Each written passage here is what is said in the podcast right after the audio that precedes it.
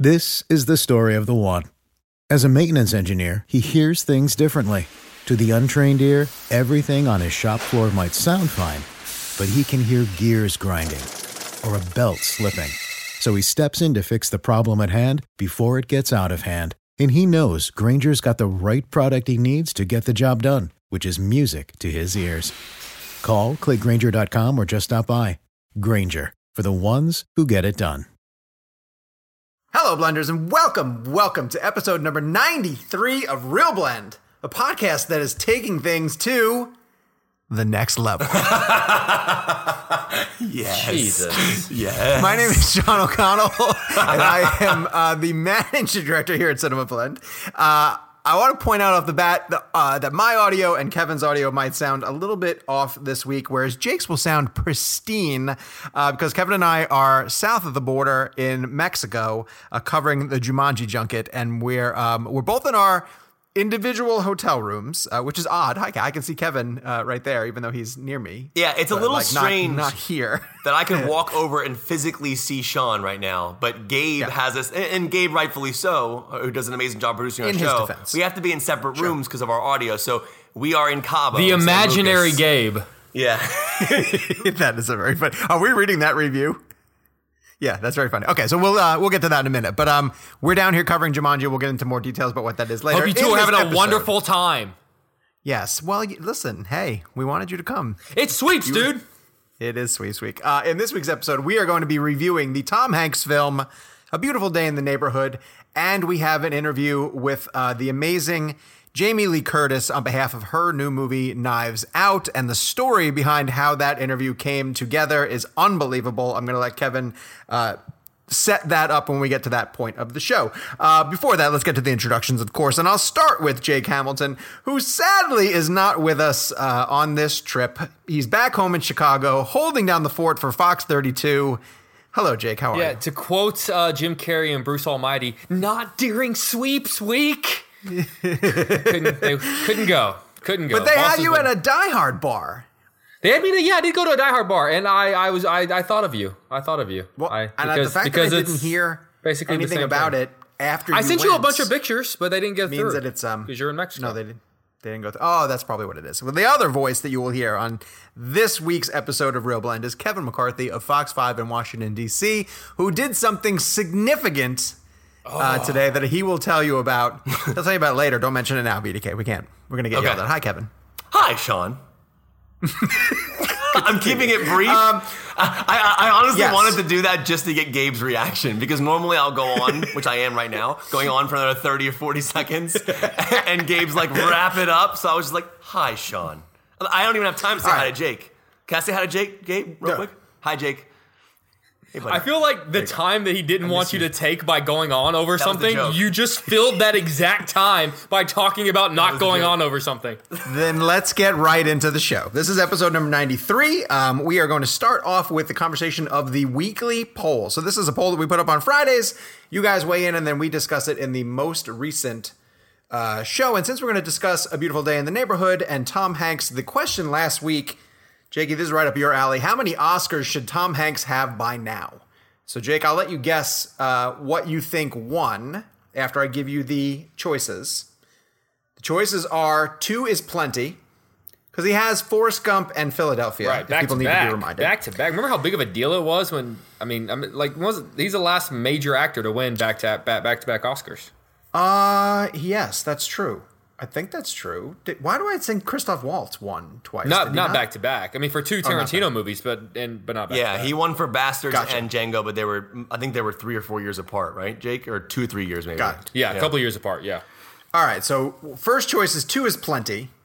Uh, second choice is three, and the third choice is four or more. Which one do you think? I think people like Tom Hanks as much as I do, so I think they chose four or more. Ah, very good. 48%. So the other the movie that we would at least throw out and say that he deserved, I think, anyway, uh, a nomination for that he did uh, or a win for is Castaway. And um, he did not win that year. But then, I mean, you can make an argument for Saving That was Private his last Ryan, too. nomination. Is it really? Okay. Yeah. Um, I revisited I think you can Castaway make an argument recently. for Saving Private Ryan. I love Castaway. I didn't love it the first time I saw it because I was really young and I was being that immature. And with my friends, we were like, we saw it in a theater. We were just goofing around the whole time. And when I finally sat down and watched it as an adult, like Castaway, it that film should not work. But because you have Zemeckis and Hanks, it's like it's just amazing. It's such a great movie. The scene, the moment when he, you know, emerges with the huge beard and Yeah. throws the spear through the fish is like that. It's such an incredible reveal. And I know we've said this on the show multiple times that Zemeckis was able to sort of go off and make uh, what lies beneath while he waited for Hanks to grow out that bit. Like, imagine a studio giving a filmmaker that type of Yeah, freedom. that was our first- half the movie. That was our first come uh, viewing of uh, of uh, Aquaman. It was amazing. You know, Yeah. the- yeah, it was it was incredible. Kind of, kind of did look just like him. Kevin, you know where I saw Castaway for the very first time? Where? Uh, at the up the Uptown Theater in Washington D.C. and Oh, it's wow. a very famous theater for anybody who's listening to our show that doesn't know the DC area. This was, they used to have it was a it was Cinerama, right? I think it was three it was three projectors back in It the day. was, yes. And they and it was very a very famous theater that's still open today. I still go there not regularly, but if you go there, it feels like you're back in like old school cinemas you went to in the 90s or 80s. It's very very cool. Castaway is the first And, uh, DVD I ever bought. Is it really? Yeah. Well, do you know the other, okay? So do you know the other? We mentioned all the films that he's been nominated for, except for one. Do you know which one that he was nominated for that we haven't discussed yet? Big? What were the three we've mentioned so Yes. far? Oh, he got mentioned. You got nominated for Big. Well, Yeah, that was, that was his first for Big. nomination. his first what's an one. And I, I'd under- almost argue he should have won that. Underrated Tom Hanks movie, Money Pit. One of my favorite comedies of all time. great I movie. love that movie. Right? Love that tremendous. All right, so back to the poll. Four or more got 48%. Uh, two is plenty, got 34%. And then uh, 19% voted three. I'm really curious to see how this is going to play out um, with A Beautiful Day in the Neighborhood because when we, all three of us saw it together in Toronto, and when we came out of that screening, got into a screaming match, mainly me screaming, uh, and the other guys telling me I was wrong, that Hanks um, would be contending in uh, best supporting uh, best actor that he would go lead because he's freaking Tom Hanks. And I understand that the structure of the movie is such that it's not necessarily his film. Um, but we've seen category fraud, you know, over the years from the Oscars, and I just thought he would throw himself into lead to stay out of that I supporting mean, but actor like, category. like one of Jack. Nicholson's three Oscars is for supporting.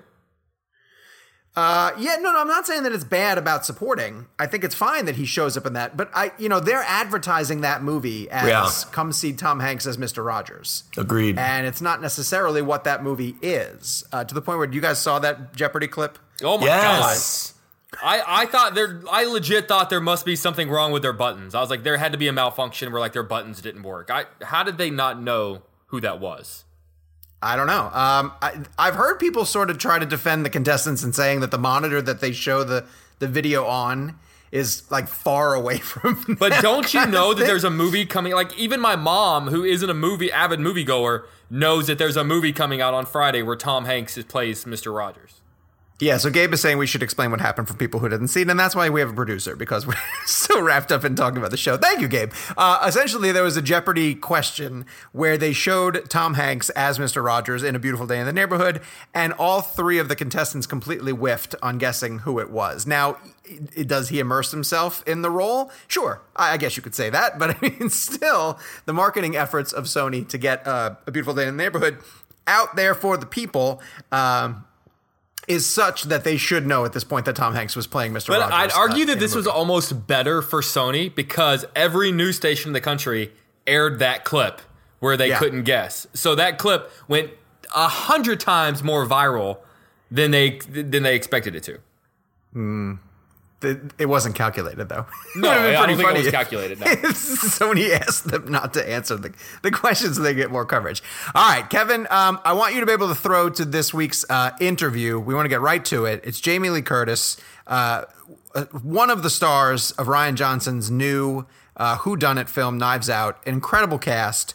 Uh, and Kevin was out doing the junket uh, and then um, landed on this amazing opportunity. Kevin, tell everybody how this came to be because it's it's pretty mind blowing in that this just doesn't happen. Yeah, well, this is this was crazy. So basically, we had booked Rian Johnson uh, for our podcast, and he'll be a guest next week. If that's a spoiler, I apologize. But yeah, Rian Johnson's going to be on our show next week. Um, there you go. Uh, and uh, yeah, so when I we did Rian Johnson the day before uh, the press junket for Knives Out. So I flew in Thursday. I did the premiere, and then the the day before on Friday there was a, an, an interview opportunity for the podcast, which Jeff from Cinema Blend came out and graciously recorded audio for, which was really cool because shout out to Jeff McCobb, who is the biggest Rian Johnson fan I've ever met in my life. The guy knew everything about his history, his films. He was on his forums back in the day with Brick and Brothers Bloom. Um, so it was cool that, and Jeff genuinely drove and over 45 minutes to an hour to get to the uh, hotel where we were at to actually do the interview. And we did it, and Rian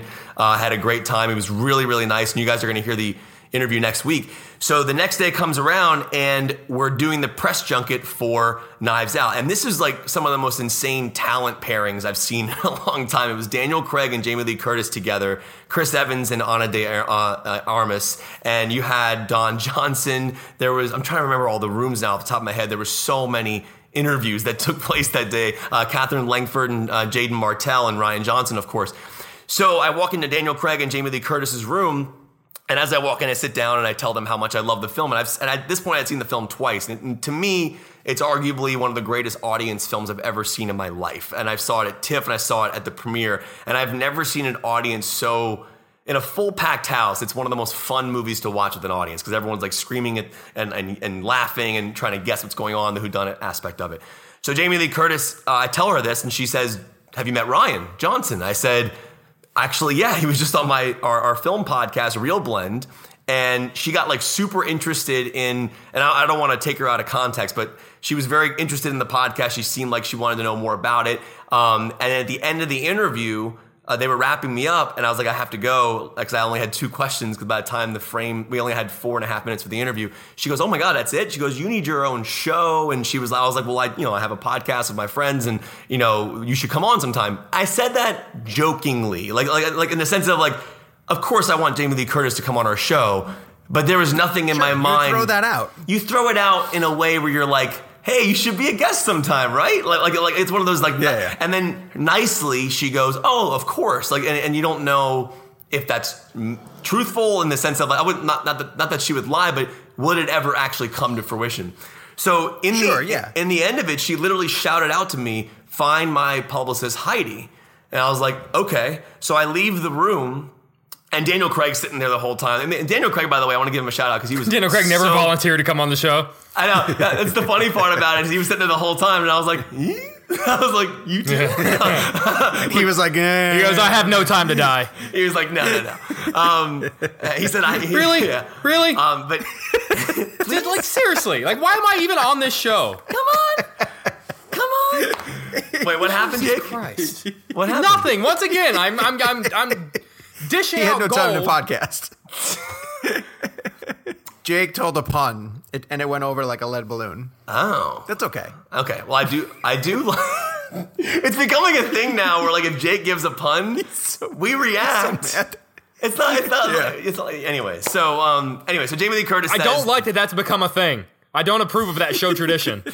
Um, so I go outside of the room and I walk out, and Jamie Lee Curtis's publicist follows me out of the room and, and, and says, When do you want to do this? I'm like, Is she serious? She's like, Yes. So I had a 1:30 flight, and I said, Listen, I will stay here until the end of the day if she'll do it today. And because because the other option was a possible phoner later on or a Skype interview later on, which I was worried about actually one happening and two the logistics of it all. You know what I mean? Like it, it's always better to do things in person if we can. Ten minutes later, she meets me down the hallway where Rian Johnson's room is and says, five o'clock, you're in.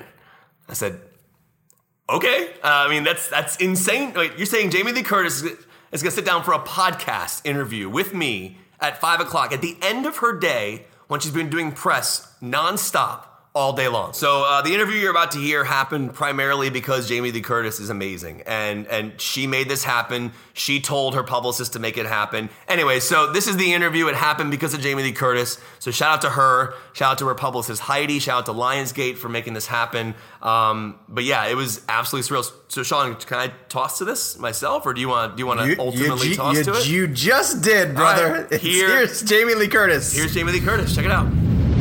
Well, thank you for joining the Real Blend podcast. Thank you so much for having me. Absolute honor. Um, I'm going to start Thank off because we, we're a filmmaking podcast specifically, and you've worked with some of the greatest directors of all time. And you look at someone like John Carpenter, and you look at a director like Rian Johnson. They're both phenomenal filmmakers. They I'm are. curious what you took from that set with Carpenter as an actor that you still use now today. A lesson that you learned on, on, that, on that Carpenter set that you still utilize now as an actor.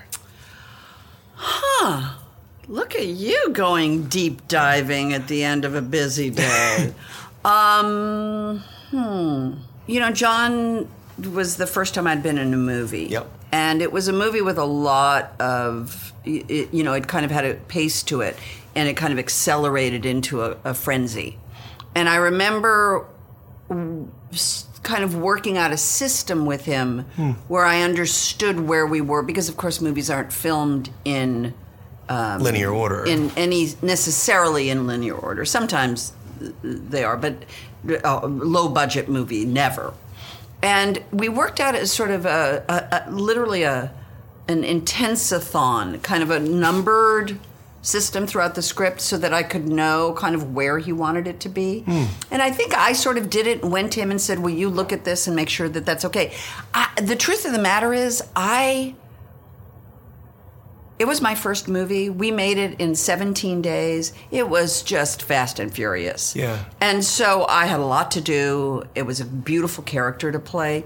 I'm not sure there was much more than that that hmm. I got from John. The only word John really wanted was vulnerability. And that was something hmm. that I, at 19, I'm not sure I really understood.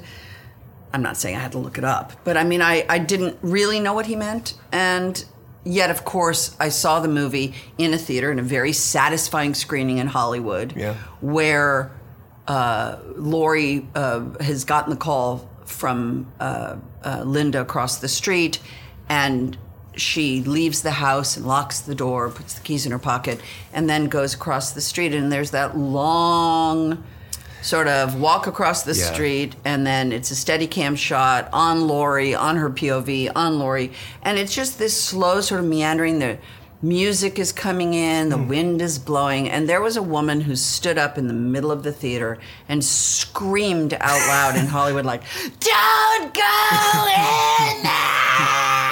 And I realized in that moment that all of what John wanted to do hmm. was get them on Laurie's side.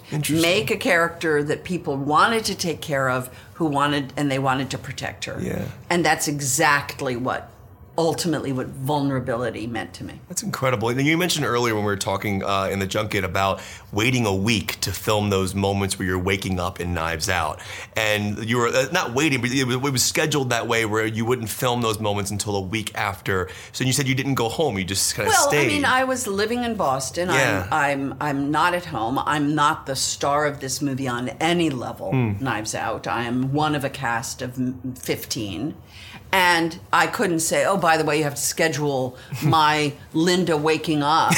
Um, why do I have to wait a week? You know, it was just what the schedule was. I wasn't going to question it. It it meant I was basically staying in Boston in this hotel room. It, it happened to be right when Halloween was out. oh wow, It was we shot from October till December last year. Oh, interesting. And so Halloween had just come out, and so you know I this obviously big hit movie out, and it was a little complicated because if I walked around, I would do nothing but take selfies all day long. so I was a little isolated, Hmm. and, but ultimately the uh, I waited around to do this one little shot of me uh, in bed waking up. it's one of the up. best scenes in the movie, Well, by the way. so it was worth it. Yeah. But what I'm saying is, even even the little shot of um, uh, Christopher Plummer walking upstairs, and you see Linda, and then you see Joni, and you see Christopher Plummer go up the stairs, which is a linking piece. Yeah. Was another one where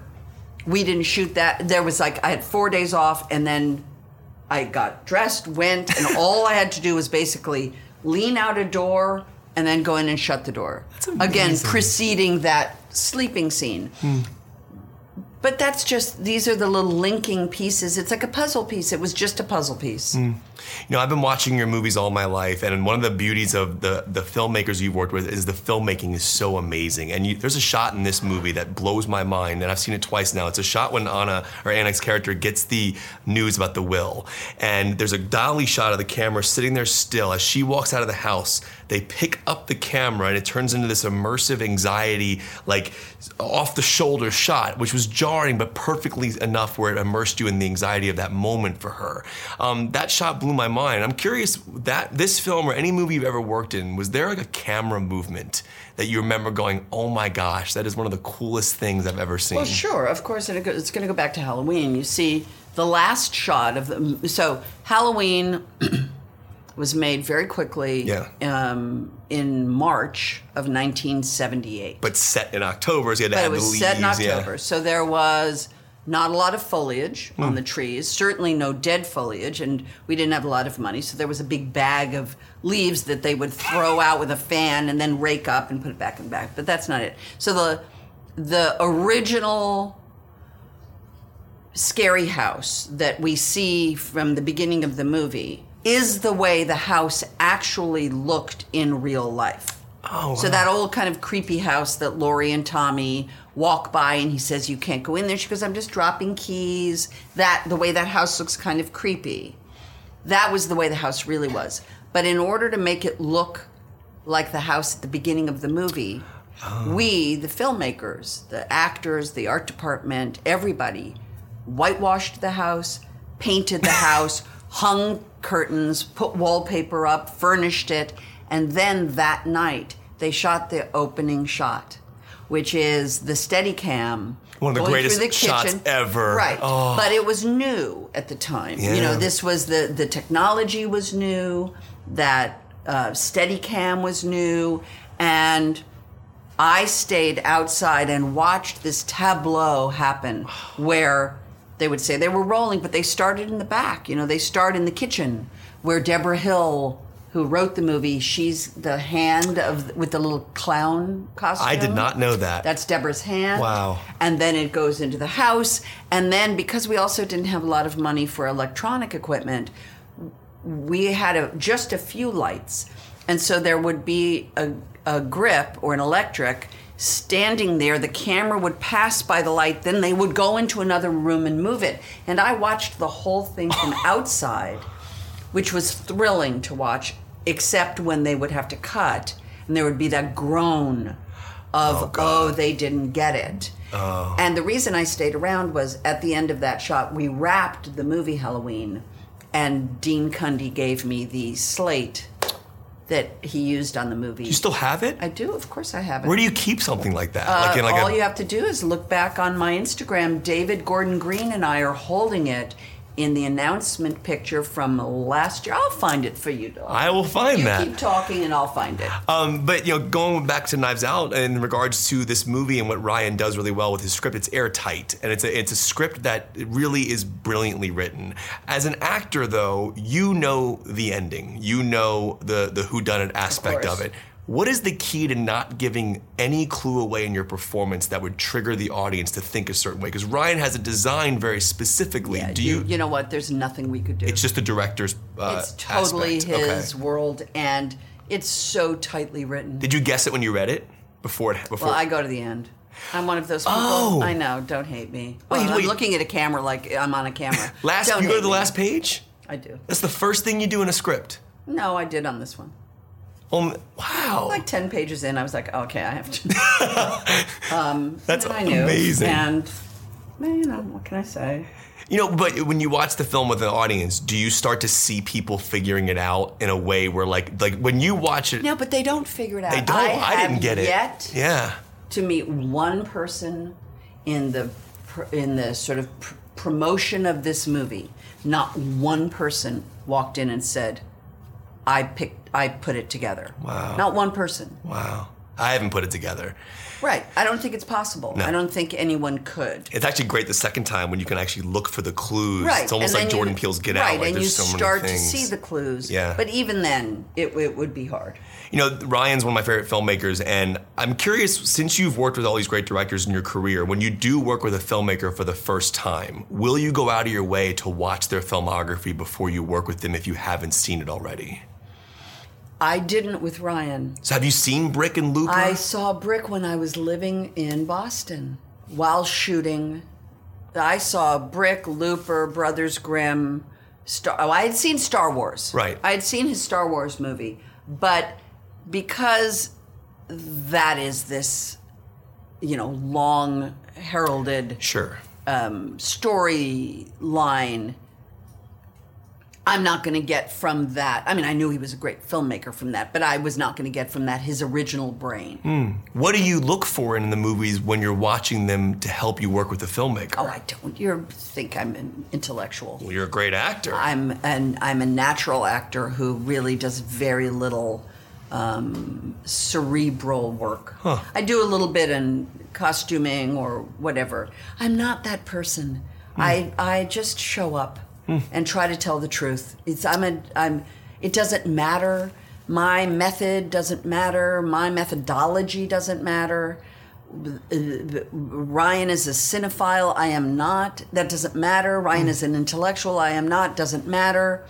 I think you're an intellectual. I'm not an intellectual. I am not a cerebral person. I'm an emotional, intuitive person. And And I, works. it's not saying I'm not a um, um, an autodidact and someone who has learned much in her later life, Hmm. but I I am not that person. And so, and I have worked with terrible directors, people who had very little um, experience and made very few movies and a few bad ones in the very few they made. And it doesn't really matter to me Hmm. um, because it's not my job. I'm, Yeah. I'm lucky to have been able to be in a couple great movies. This is something I've wanted to ask you for a while. I actually brought this up to you briefly in an interview one time, when, when I, but I didn't have a longer form to bring this up. Um, when I was growing up, my parents were very interesting about what movies they let me watch as a kid. Um, True Lies, I'll never forget this because when I was growing up, I begged my parents to watch it because I loved James Cameron after seeing Terminator 2 for the first time. They, they waited for the film to come out on VHS, and when it came out, they said, Kevin, we're going to let you watch this entire film except for this particular dance scene that Jamie Lee Curtis has. And I said, so I looked at my parents, and at at the time I was too young to kind of have this realization, but I said to my mom, and like, now that I'm looking back on it, I'm going, Mom and Dad, why was I allowed to watch all the violence? But that scene particularly was shielded from me, and I found it to be interesting because now I'm married. I don't have a, I don't have any kids yet. You're you have children.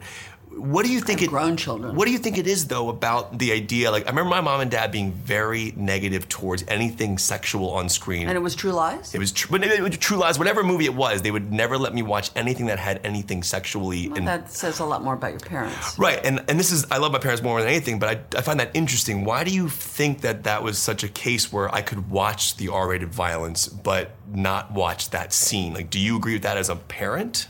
You know, I'm I'm a parent, but a flawed parent, and of course, I I probably am contradictory. Um, I would I would I would say there's a reason that movies are rated, and there. Uh, I remember I had a, a, a my I remember I had I have a son, and he liked video games, and I remember the ratings on them. T and M. T yeah. and M and and there was a moment where he was playing he was young and he was playing T games and there was a moment where it was made clear to me that I that was actually something not good for him because hmm. it it was omnipotence and omnipotence is not a healthy thing for a child hmm. to feel that the rules don't apply to them Yeah. and so I tried, you know, that's hard to do as a parent to take something back that you've given. That you've already approved, kind of. Yeah, right, but yeah. you have to learn to be able to say, I was wrong. Hmm. I have thought about it and I've made a mistake here and I'm going to rectify the mistake and it's going to piss you off. And I'm sorry it's going to piss you off, but it's the right thing to do. And that's an exaggerated thing, but there is something about showing children violence or showing children sexual situations that they are not sophisticated enough to really understand. And there's a reason why, like, uh, for instance, even this movie, Knives Out, we've saying, you know, it's a great movie. It's great for Thanksgiving family weekend. But we were doing a thing yesterday and we said something about families, and I was the one who went, um, not, it's not a family movie. Not for younger kids, yeah. This is not, a, and then we had the discussion of how young. And Michael Shannon, brilliant, said double digits, So 10 and up. 10 and up, because I did a movie called My Girl. and in the movie My Girl, Macaulay Culkin, who at the time was the biggest movie star in the United States, Can't watch that is movie. swarmed by bees and dies. Yep. Now, I'm in the movie. It's a great little movie. It's beautifully directed. Howard Zieff, wonderful director. Columbia, you know, great movie. All of a sudden, it's starting to come out. I'm a marketing girl. I get to know all the marketing departments. I am very interested in marketing. I am a self marketer. I'm deep. I wish somebody would just put me in a room and let me give opinions about marketing because I'm very marketing skewed. Hmm. And I remember they sent me the poster, and it's Macaulay Culkin and Anna Chlumsky laughing and it says my girl and i wrote letters to the head of marketing to the head of columbia pictures saying you cannot release this movie without a warning to parents. Yeah. and they were like yeah well tough luck honey. And i really went to bat really went to bat saying i have a five year old and this movie should not be seen hmm. by kids who have not understood what life and death means and that the issues of life and death are crucial to have been explored in your family before you see this movie. And I said that loud and clear. They did not listen to me. The movie was released and went on to make lots and lots of money. I wish they listened to you. That movie devastated me. That was Okay, too much for me as a kid. It's Way too, much. Yeah. So in that sense about omnipotence, about rules applying, about about understanding that we as cr- creatures in artistic forms, be it a video game, a movie, a TV show, that there are things that are too sophisticated for children. Yeah.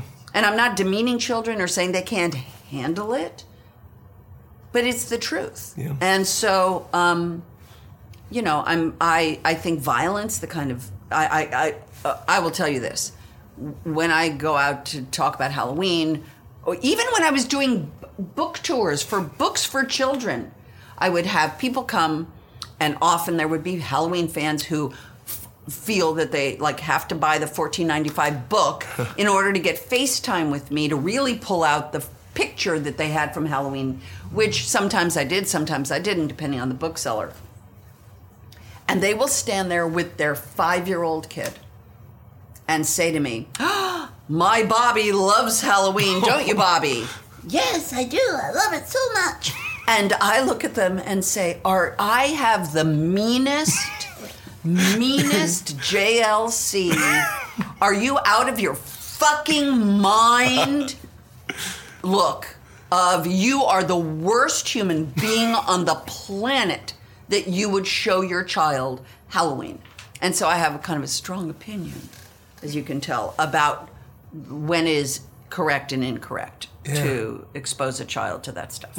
Thank you for answering that. I've always, I was always curious to get your thoughts on that, especially as a mother. Um, you know, this movie truly blew me away, and it's and you, you look at your career, and I was mentioning all the great filmmakers you've worked with. Are there certain films that like just remain super special to you? Are there like do you, I know every one of them probably has some. are there particular ones? I mean, I know Halloween we talk about a lot, but is there one specifically or a couple specifically that you go, you know what? I'm so damn proud. I was just Well, part no, of those no movies. question. I mean, no question. You're going to go to your top five because Like, what's your legacy in your mind? Like, what do you, you look back and you look at like No, like your like your I mean- favorite movies? you know, I, Halloween was astonishing. Um, uh, Trading Places Yeah. is a really funny movie, beautifully made. I owe, honestly, I owe, I think my, my, my, my beyond horror film film career completely to John Landis because each of the movies from uh, from that came after it came from John. Um, uh, uh, True Lies is a great movie, you know, and True Lies was, uh, according to Jim, written for me. And so the freedom that I had in that movie to do what I do, whatever that is that I do, was he completely understood. Bill and I, Paxton. I don't, I think there was only one moment in that movie where Jim was frustrated with me that I was not getting what he had written. Hmm. And it was when she's posing in front of the mirror. Yes. And I just Before I- she goes in the room, right? before she goes in the room Yeah. with him, the, the the deconstruction, I knew. Oh, yeah. But he wanted. It took me a while to put on the character face that she was going to become in the room. I thought it would happen in the room. He wanted Hmm. to see the physical transformation, and then he wanted this sort of moment. And I wasn't delivering it. And I remember he was frustrated because every time we had to redo it, we had to go put me back into because you know I've wet my hair down, I've ripped my clothes off, you, have to use the flour for the, flower water. thing. so that I remember very very well. But beyond that, Jim, I'm not going to say left me alone, but he left me alone hmm. because he hires people who he thinks can do the job, and clearly he'd written it for me. So that was very special. John Cleese wrote A Fish Called Wanda for me. Again, for me to do what I do, whatever that is.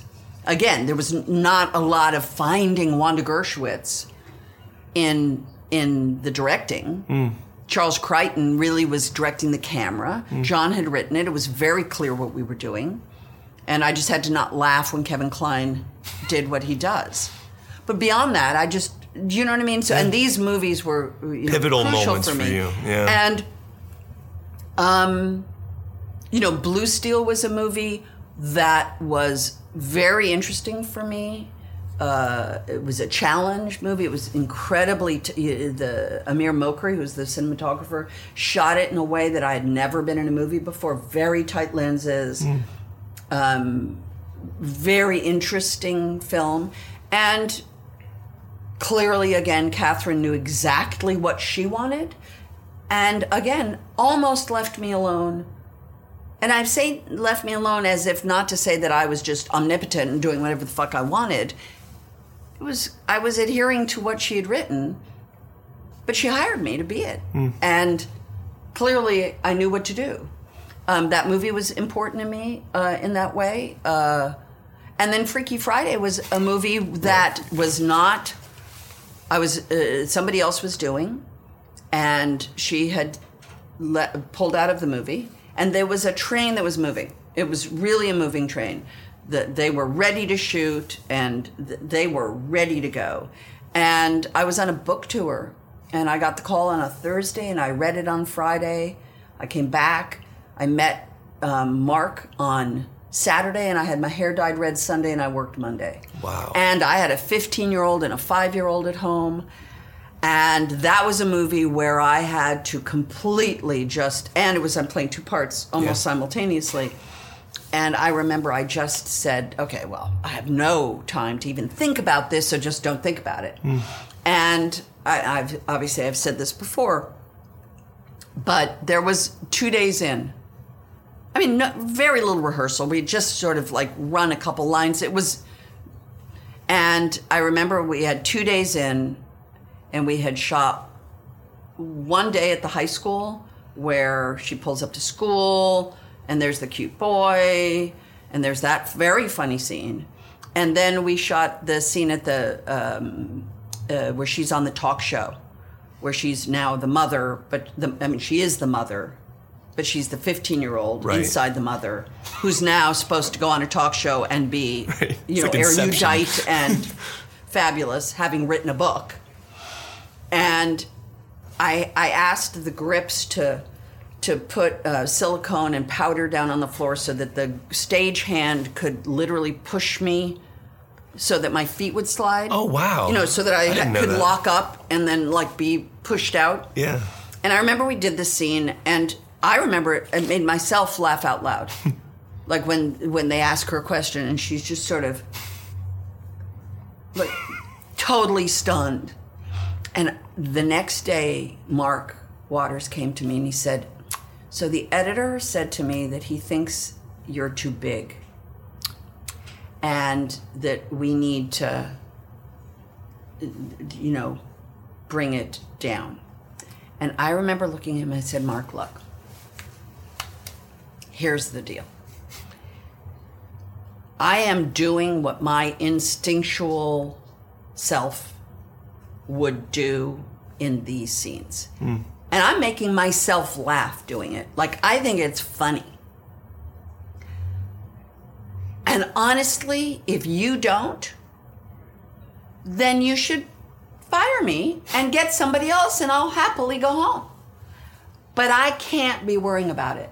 Hmm. I like I can't even hear this from you. Because then I'm going to be in my head. And Yeah. if I'm in my head and I'm not in my body, which has been possessed by like if I can't just do what I'm going to do here,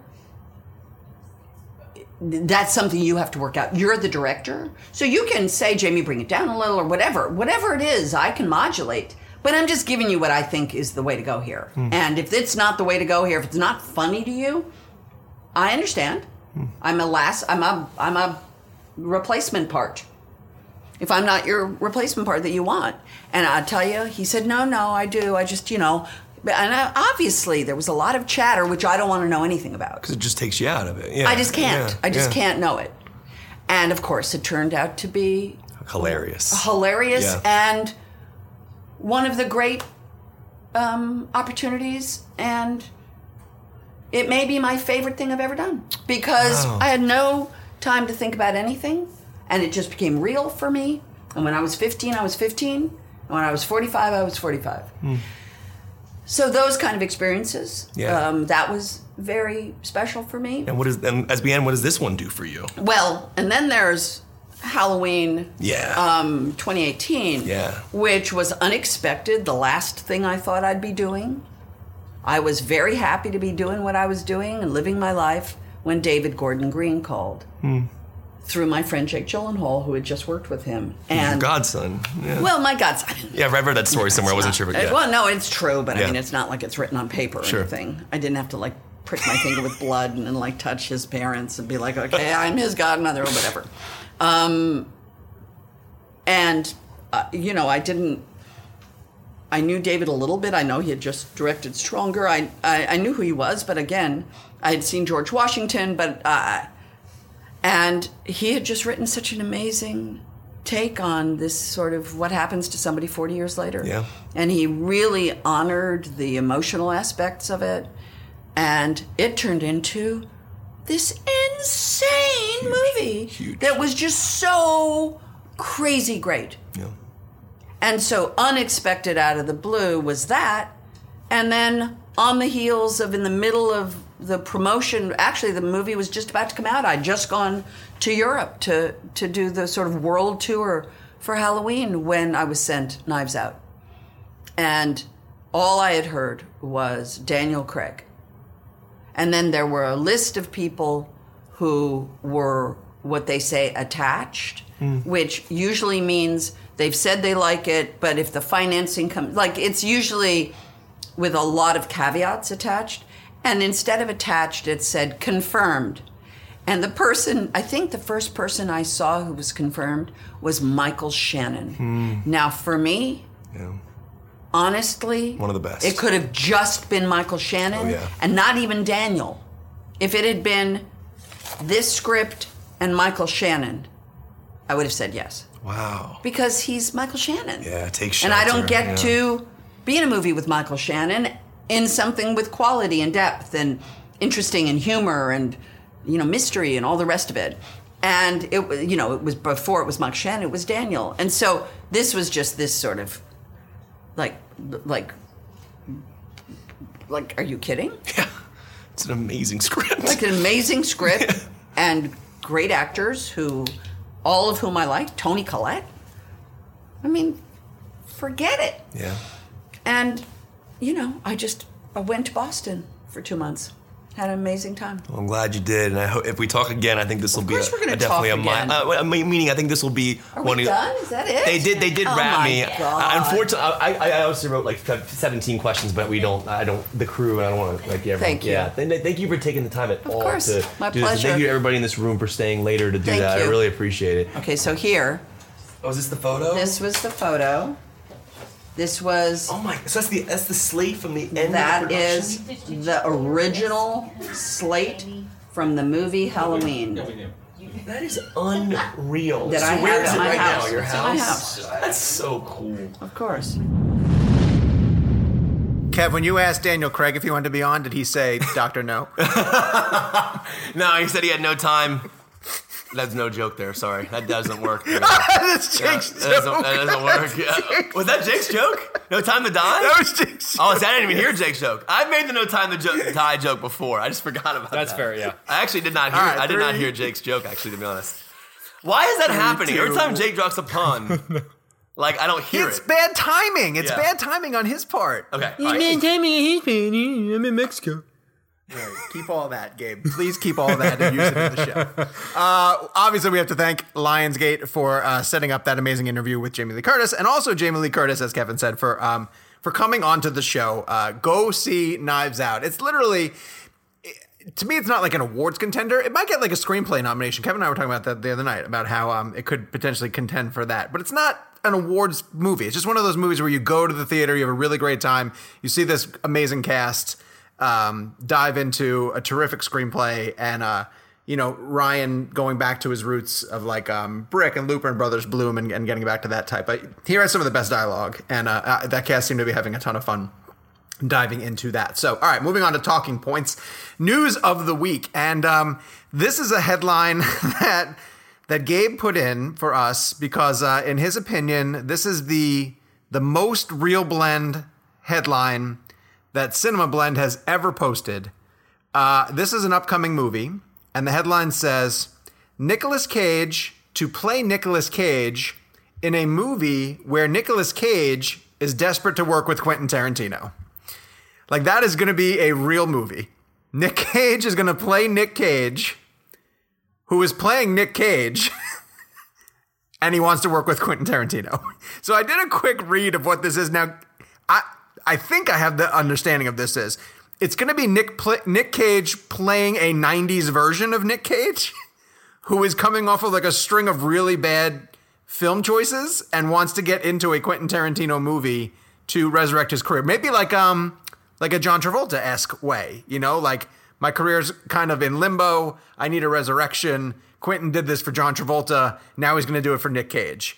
But it's going to be Nick Cage playing this version of Nick Cage, trying to get into a Quentin Tarantino movie. Would it be a major? and I, am on board. Would it be a major, major missed opportunity if he doesn't do a face-off bit where he faces off himself, like he changes his face with himself and becomes Nick Cage? That would make a lot of That sense. needs to happen. Yes. Like I want, I want Yes. current Nick Cage and '90s Nick Cage on a table switching faces. That needs to happen. Someone call John Woo right now. Hold on. I gotta say though, this is the most excited I've been about a Nick Cage movie in a long time. So it's it's called the unbearable weight of massive talent. No, That's the real title. Unbearable weight of massive talent. That is this apparently is real? the Is working this title real? of this right That, now. that, that's what I tell myself every day when I look in the mirror. Uh, and it says um, apparently the actor will play the actor will talk to an egotistical 90s version of himself who tears him down for recent dumb choices so oh he might like have like a, a nick cage personality that's talking to him as he's doing this So he's- and it says He's basically rebooting it's a- adaptation. yeah, kind of. It sounds a little bit like that. And it says since the fictional Nick Cage becomes buried in debt, he resorts to make an appearance at the birthday party of a Mexican billionaire who is a massive fan of, of Nick Cage. After the pair bond, the CIA pulls Nick Cage aside to inform him that the billionaire is really the kingpin of a drug cartel and has kidnapped the daughter of a Mexican presidential nominee as well. the Con Air actor is then recruited by the U.S. government to take the cartel down. I, I mean, what more do you guys Someone was high when they came up with the idea for this movie. That's Like I just picture like a couple, bunch of guys in a room going like, guys, what if like Nicolas Cage went to a birthday party for a drug kingpin? Like I just picture that that's where this story came from, and I'm here for it. I miss 90s love that it Nick says- Cage. I miss Face Oh, yeah. Off, Con Air, The Rock. That was truly like his golden age. It really, it really was. I mean, it was that was the peak Nick Cage right there. Well, so it sounds like we're getting this movie. Uh, he's reportedly getting a massive paycheck to star in it, uh, naturally. Um, but it sounds like it's going to be a hilarious love letter uh, to the lore of Nick Cage that will reference movies such as Leaving Las Vegas, Face Off, and Gone in 60 Seconds. Uh, we will obviously report on on this Nick Cage playing Nick Cage. It's got to have a Tarantino cameo in it too, right? Like Tarantino has to sort Yeah. of show up. I think that would be amazing if he did that. My joke before the episode was, what if Tarantino directs this movie and it becomes his tenth film? Like this is the tenth film that Tarantino puts out. That'd it be just becomes a huge meta commentary about like Tarantino's films, the '90s, Nick Cage, the two of them bringing down drug cartels. Come on, everybody wants to see this happen. This I kind happen. of really do. I get that we're like also kind of making fun of it, but I am Right. so here for it. All right. I was here for this next one, but we're kind of in limbo about what is happening here. So this morning, uh, we wake up to news that Warner Brothers is moving forward with a sequel to Todd Phillips' film, The Joker, or just Joker, sorry. And that, um, in more shocking news, Joaquin Phoenix uh, is going to be on board to participate. And I, I, I'm not shocked from this perspective.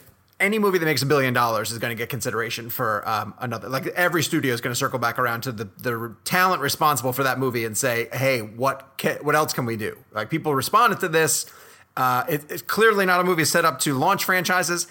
Todd Phillips and Joaquin Phoenix, said to us on this show they have no intention of doing uh, a sequel, but you know, a billion dollars changes a lot of minds. And before we even got a chance to record, that story was refuted, but not like wholeheartedly refuted, more just, hey, nothing's official yet. And that story about Todd Phillips uh, petitioning Warner Brothers to get all of these origin stories for other DC villains uh, is is erroneous. But um, I didn't get your guys' reactions to uh, the news that that they potentially might keep going forward uh, with Joker. I, I think, truthfully, I think it's a great idea. Do you guys disagree? I'm I'm a little surprised that Phoenix would want to do another one. He's someone that that I picture. I mean, you could back up ten Brinks trucks, and I don't. It doesn't feel like it would really matter to him. So the, it's sort of if it ends up happening and, and Phoenix comes back, it's his involvement that would excite me because I feel like it would really, it must really be a good idea, and he must really think that there's something for him to do. That being said, and I, I kind of asked this question earlier today, but I know everybody was sort of busy in, in the text thread. If a sequel happens, does that confirm that everything in the first movie happened? No. Because I know we've had this debate about what happened and what didn't. I don't think so. I- It's, it's, it's going to have to address what happened or what didn't happen, right? Right. So I, I still don't think Murray gets killed at the end of Joker. Um, spoiler alert. I don't think that scene ever even happens. Um, I don't think anything. I, I don't think anything happens after Arkham Asylum. Um, in the sense of I think it's all in his head. But th- then there is no Batman. what, what? What do you mean? There's no Batman? Just because he doesn't go to If the he house? doesn't go on the show and say that line and kill Batman, or uh, no, I'm sorry, if he doesn't go on the line and kill Murray, then that dude doesn't take that line that he just heard on TV and say Right. it before he kills Thomas Wayne. But but why does that line have to be said for Batman to become Batman? Like just because just because Todd Phillips shows us a scene where Batman's parents get so you, you think it's just a coincidence that he made up this thing in his mind, See, you're you're and, and this thing he made up in his you're caught on the line. Like you're caught on the idea that like the guy said the line in real in, in the story of Batman and killed Batman's parents. I'm saying that Batman's parents were still killed in some way or form, but it might not have been. I don't think it had to be tied to what Joker did on Murray's show. So, or, but but if this whole thing's in his head, why would it cut to this scene that has absolutely nothing to do with him? Well, Right. Yeah, you wouldn't see that in his point of view if it was Why? something that was happening in his head. Like Why? he wouldn't know about Yes, yeah, they he would. wouldn't. He wouldn't like imagine this whole thing, but then also imagine this one instance about. The Joker's an unreliable narrator. The Joker's the narrator of that movie. He can tell us whatever he wants. Well, I want to throw out one potential thing though that that could derail whether this is even important. They could do Todd Phillips and Joaquin Phoenix could do another Joker movie that doesn't have to be like set in the days or or year immediately after what just happened. Like they just did a standalone Joker movie. They could go 15 years ahead and do Joker as a, a massive Gotham kingpin, you know, and do its own little movie that's not connected to anything. I think the beauty of, of these concept films is not trying to keep up a, a narrative for multiple films. Um, you know, and this I liked Gabe's idea. Gabe tweeted to us earlier today the Joker in uh, Once Upon a or no, One Flew Over the Cuckoo's Nest. why not? Right, exactly. I, I'm so down for that. And I think if you present that to Joaquin, you know, it's more interesting than we're just building a superhero franchise. Like, okay, so he ripped off, you know, ripped off. He was he was inspired Homaging. by Sure. Taxi Driver and King of Comedy. So why not do you know some other classic films and drop the Joker into them? I don't think that it has. They don't, I don't think they have to approach this uh, the way that we. What other Scorsese movies do we want him to- Gangs of New York, La- Joker, Last Temptation of New Christ. You want to watch? You want to see Joker and Wolf of Wall Street? Come on, I, I and Margot as as Harley. I per- I personally don't like this news, and here's why. Um, this comes down to business versus story, uh, in my opinion. Sure. And I, and I understand Hollywood's a business. I totally get that. Um, but they were very adamant that this was a one-off. That this was not connected to Robert Pattinson's Batman whatsoever. That this was gonna, there was not gonna be a sequel. Um, and I think when money is made like that, I don't know it worries me because let's say they do go through with the Joker sequel, right? Was it made for the right reasons? Joker 1 was made for very specific reasons because Todd Phillips wanted to tell this story, right? And I think, um, you know, films like Frozen 2, for example, I look at that movie as very much a business decision, um, which I understand. But the, but did we need more story? And because the movie made a billion dollars, I think that that needs to be taken into account how much of this decision is genuinely based around Todd Phillips wanting to explore more Joker, or is it literally the studio going, please make another one? And then that's, and I don't want it to taint the first movie at all. And I think to Jake's point, and I'll, I'll, I'll take Jake's side, because I know Jake and I have very, uh, we have very different opinions on what happens in Joker. I, I- and I don't think the whole thing's a dream. For people who don't remember, I just said it's after the Arkham Asylum moment uh, when he goes to get the papers from Brian Tyree Henry. I don't think he leaves from that point. Um, but that being said, I don't want to know if it's right or wrong. I actually don't want to know the Yeah. answer to that question. I, and I think, to Jake's point, they will have to address that unless they go down the route that Gabe was talking about and Jake was talking about with the cuckoo's nest element, just dropping his character into different versions of the story. Remember, he could go back. We could go back to Joker's childhood. Maybe, we- maybe, we, maybe we go back to his mom in the Wayne mansion and then have. And, and There's a plenty of things you that's do. that to me Yeah. is interesting. I would actually think growing up, uh, but then Joaquin isn't really the star, right? See, I'm less interested in that. yeah, I don't. I, I- I just don't Well- don't need another sequel. I get the business we're in, but I don't think it's. Yeah. I, I think it's a business decision, not a story decision, and that bothers me. Well, I want to I want to point out that nothing has been confirmed on this, obviously, but it just feels like once a movie crosses a billion dollars, uh, we're absolutely going to start hearing something else about uh, these two collaborating, especially, God forbid, if uh, Joaquin goes on and wins an Oscar uh, for it. And isn't this going to be fun to have him have to answer sequel questions on the uh, the Best Actor campaign trail? He's going to love that. Joaquin, baby, come on back on this show. We won't ask you that question. Maybe we'll ask you that question. Yeah, I'm saying, what? yes, we will. Probably have to ask you that question. All right. Um, let's explain really quickly why Kevin and I are in uh, Cabo San Lucas. Some people might have seen it on social media and um, talk briefly about some of the stuff that we got to do today. So we saw the movie, we saw Jumanji, uh, The Next Level, which explains the joke at the beginning of the podcast. Uh, on Tuesday night, we're recording this on Wednesday. It's Wednesday, correct? Um, and we can well, let's hold off on reacting to the movie. I, we were able to sort of tweet reactions to it, but we're not able to give a review. But it's so far off. It's coming out in December. We'll talk plenty more about Jumanji uh, before we get there. But one of the things that they did to, for us today were these activities. Um, that are tied to events in the movie. And they had these long suspension bridges over this massive uh, canyon in uh, Mexico City that we were able to drive ATVs over. Kevin, did you get to drive yours? I drove mine. Yeah, I drove it over that massive bridge. Yeah. It was insane. It's it's literally right out of um, Indiana Jones and the Temple of Doom. Like it reminded Yeah. me. So it's a little more sturdy than that one. That's a good way to put it. Uh, That's what it felt like. You're right. Yeah, that is a Yeah, good way to put it. it felt like. Yeah. Then they gave us the option of either doing uh, zip line eh, or uh, bungee jump. And the debate the entire time uh, heading to the mountain where we were going was who's going to do bungee jump. And there's just no way that I was going to do it. Like, I, I just no way possible that I would be able to. And, and I even got text messages from people who were saying, like, dude, it's the safest possible scenario. Like, Sony doesn't want to kill off a journalist on a press junket. Like, they're going to clearly make sure that it's as safe as physically possible. Um, but I'm uh, oh, I'm old and, and in a lot of pain all the time. So I was not going to bungee jump. Yeah, but it could have stretched you out. It could have like loosened all Yeah. the joints. Right. Uh, sure. Or I could really mess myself up even more Either way, I just want to see what happens. Then my. Thank you. I appreciate that. So I did zip line instead, and it was pretty remarkable um, because it's literally just you're in a harness and you use this metallic. Um, you know, hook to put over the, the zip line, and then you go as as fast as physically possible. Which one did you do, the Sean? There was the multiple zip lines. Did you go over the the whole thing? Like, uh, Yeah, well, the last one that we did was the one that went underneath the two bridges. Oh, it's cool. And you got up to 40, 47 miles an hour. What? You're going but is the 47? You go 47 miles an hour on this tiny zip line. And dude, it was scary.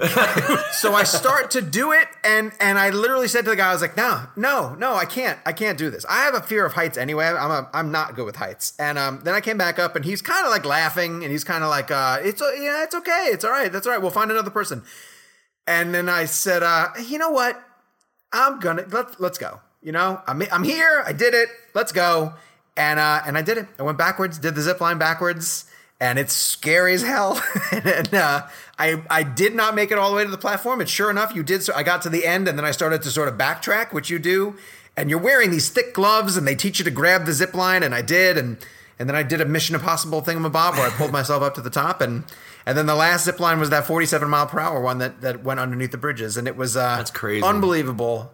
And all we kept Please tell me you were humming the theme to yourself. Please tell me you were like out of air, out of breath, going like. Of course I did. No, the thing is, you don't. It's not like exertion. You're literally resting in the harness, right? Like it's it's doing all the work for you. Um, most of the people who do it are like pulling themselves up really hard on the thing, and you're not even supposed to do that. You're supposed to just sort of lay back there and and catch yourself. Um, but the thing that we kept joking was. Uh, we're on this mountaintop in Mexico, zip lining with the ocean in the background, and we're like, you know what? Somebody made a Jumanji movie, and now we get to be in Cabo San Lucas doing zip lines and doing what Kevin did. Kevin opted for the other, uh, tr- the other part of the trip, which Dude, was I not just zip watched lines. your your your videos on your Instagram without saying what you did, and I like my stomach churned. Just like watch it, I had to like put my phone down. I was like, "Oh god, Yeah. I can't." I Kevin, can't. walk us through uh, bungee jumping in Mexico. Well, this was insane. Uh, so you did the ATV ac- across the Jeff Bridges, right? Like the the, the, the big. I did, Okay, cool. yeah. Yeah. Um, I did. But It was the- awesome. Yeah. The uh, bungee jumping was. This was a very weird thing for me because I've always wanted to skydive and I've always wanted to bungee jump. Those were like two of the things I've always wanted to do um, in my life, and one two major things I've wanted to do. So bungee jumping specifically, though, I've always found to be an interesting thing because that that that initial drop and then that when you like hit the bottom, I guess, and fly back up, that always kind of freaked me out. Like, I wondered how that was going to feel when you when you I guess reflected back up to the towards the uh, gondola. So, anyways, so we're we're we're, we're in the gondola. And you're you're you're you're in this moment where you you have to make a decision because this guy is going to open up these two gigantic doors, and then on the count of three, you're going to jump out on your own.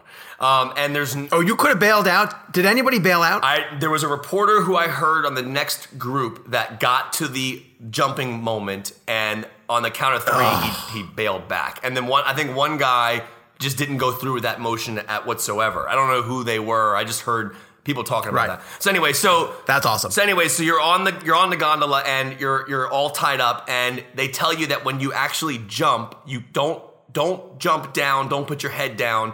Jump towards the bridge like Superman. Like put your arms out and literally leap out of the gondola. Now, meanwhile, I'm holding on to a GoPro that's attached to my arm um, that I'm trying not to look at or imagine is there. And when they tell you to go, you literally go on three. And if you don't go on three, they're going to reset your clock. And so the scariest moment, there's two scary moments. The scariest moment for me was once you get up to that ledge, you're the one who has to push yourself to make that jump. There's nobody, nobody is pushing you, nobody's going with you. You are just diving out of a gondola with 300 feet below you attached to a bungee jumping cord.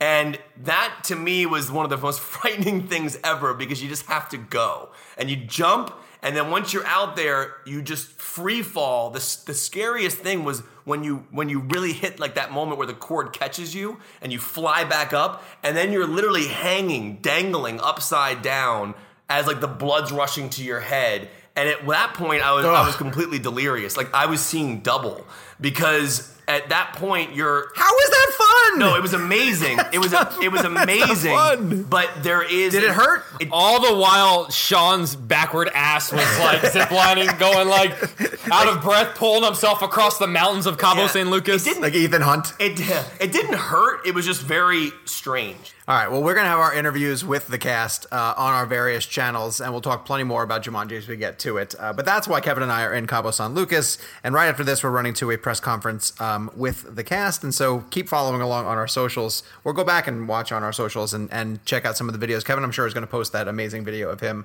holding the GoPro. It was pretty remarkable. Okay, I want to get to this week in movies, and I'm fairly convinced uh, at this point now that Gabe makes up titles and includes them because the first three movies that are on this list I've never heard of before in my life, and I, I swear to God these movies do not exist.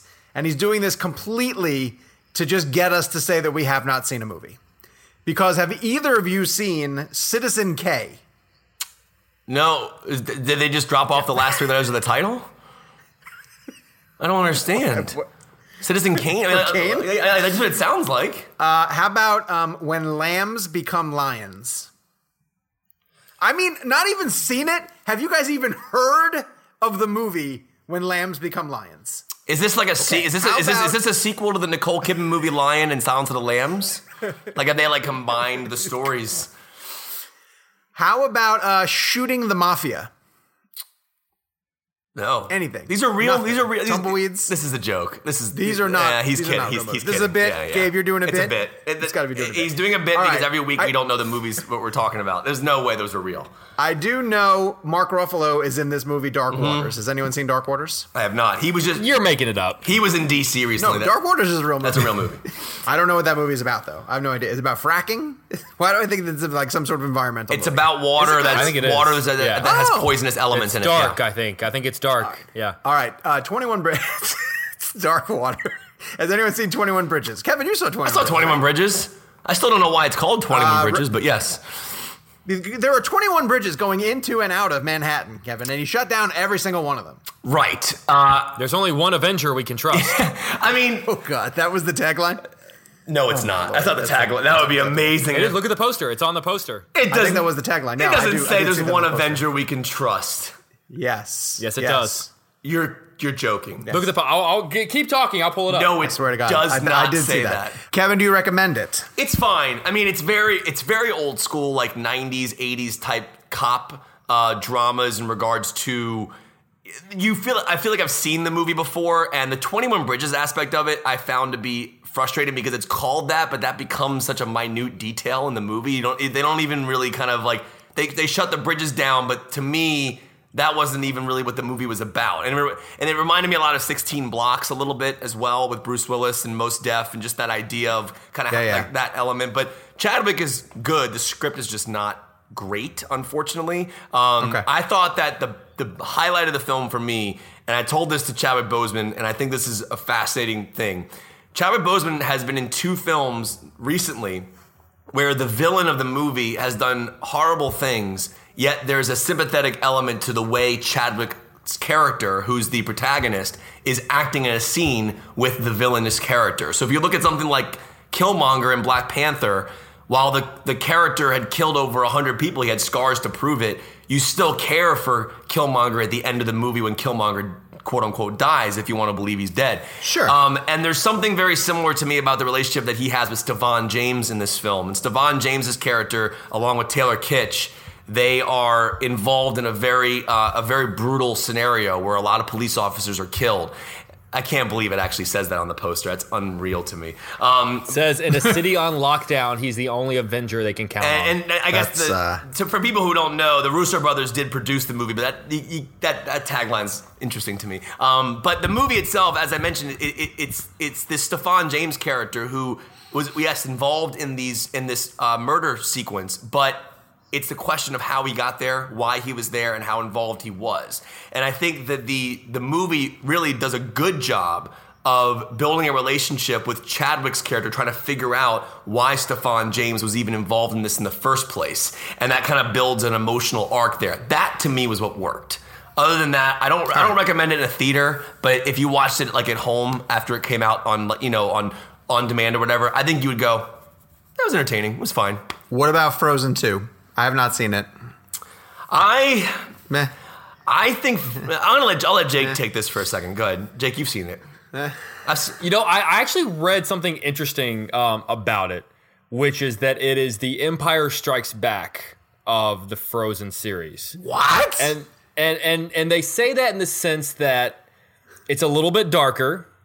Um, it's it's less. It's fine. But no one would say it's fine about Empire Strikes Back. I'm not. No, I'm not saying it's the Empire. I, I think it's it's it is darker. Here, here's what's interesting about it. Is it okay? Let's let's let's. Be, it, it's a, it is a movie for kids, right?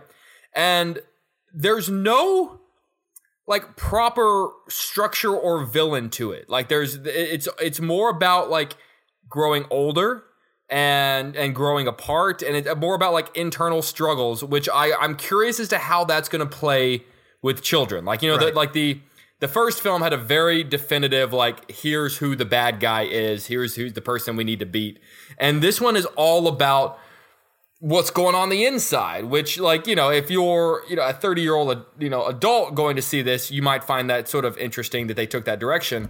I can't i always like my my test for success uh, when it comes to sequels and animated films is if you're a child and you have both of these on dvd or on the disney plus app and you have the choice between putting one or two on no child's going to choose two over one i just don't think they're going to Interesting. I just don't. I just don't think it plays as simply as an animated movie needs to play. It's beautiful. Yeah. I, I mean, but the song, the songs, I love the songs songs. don't live up. They're- I- yeah, okay. actually, yeah, I actually think the songs are were, were quite good. Yeah, the Oh, songs okay. are amazing, and I, and I think I I don't love Frozen one.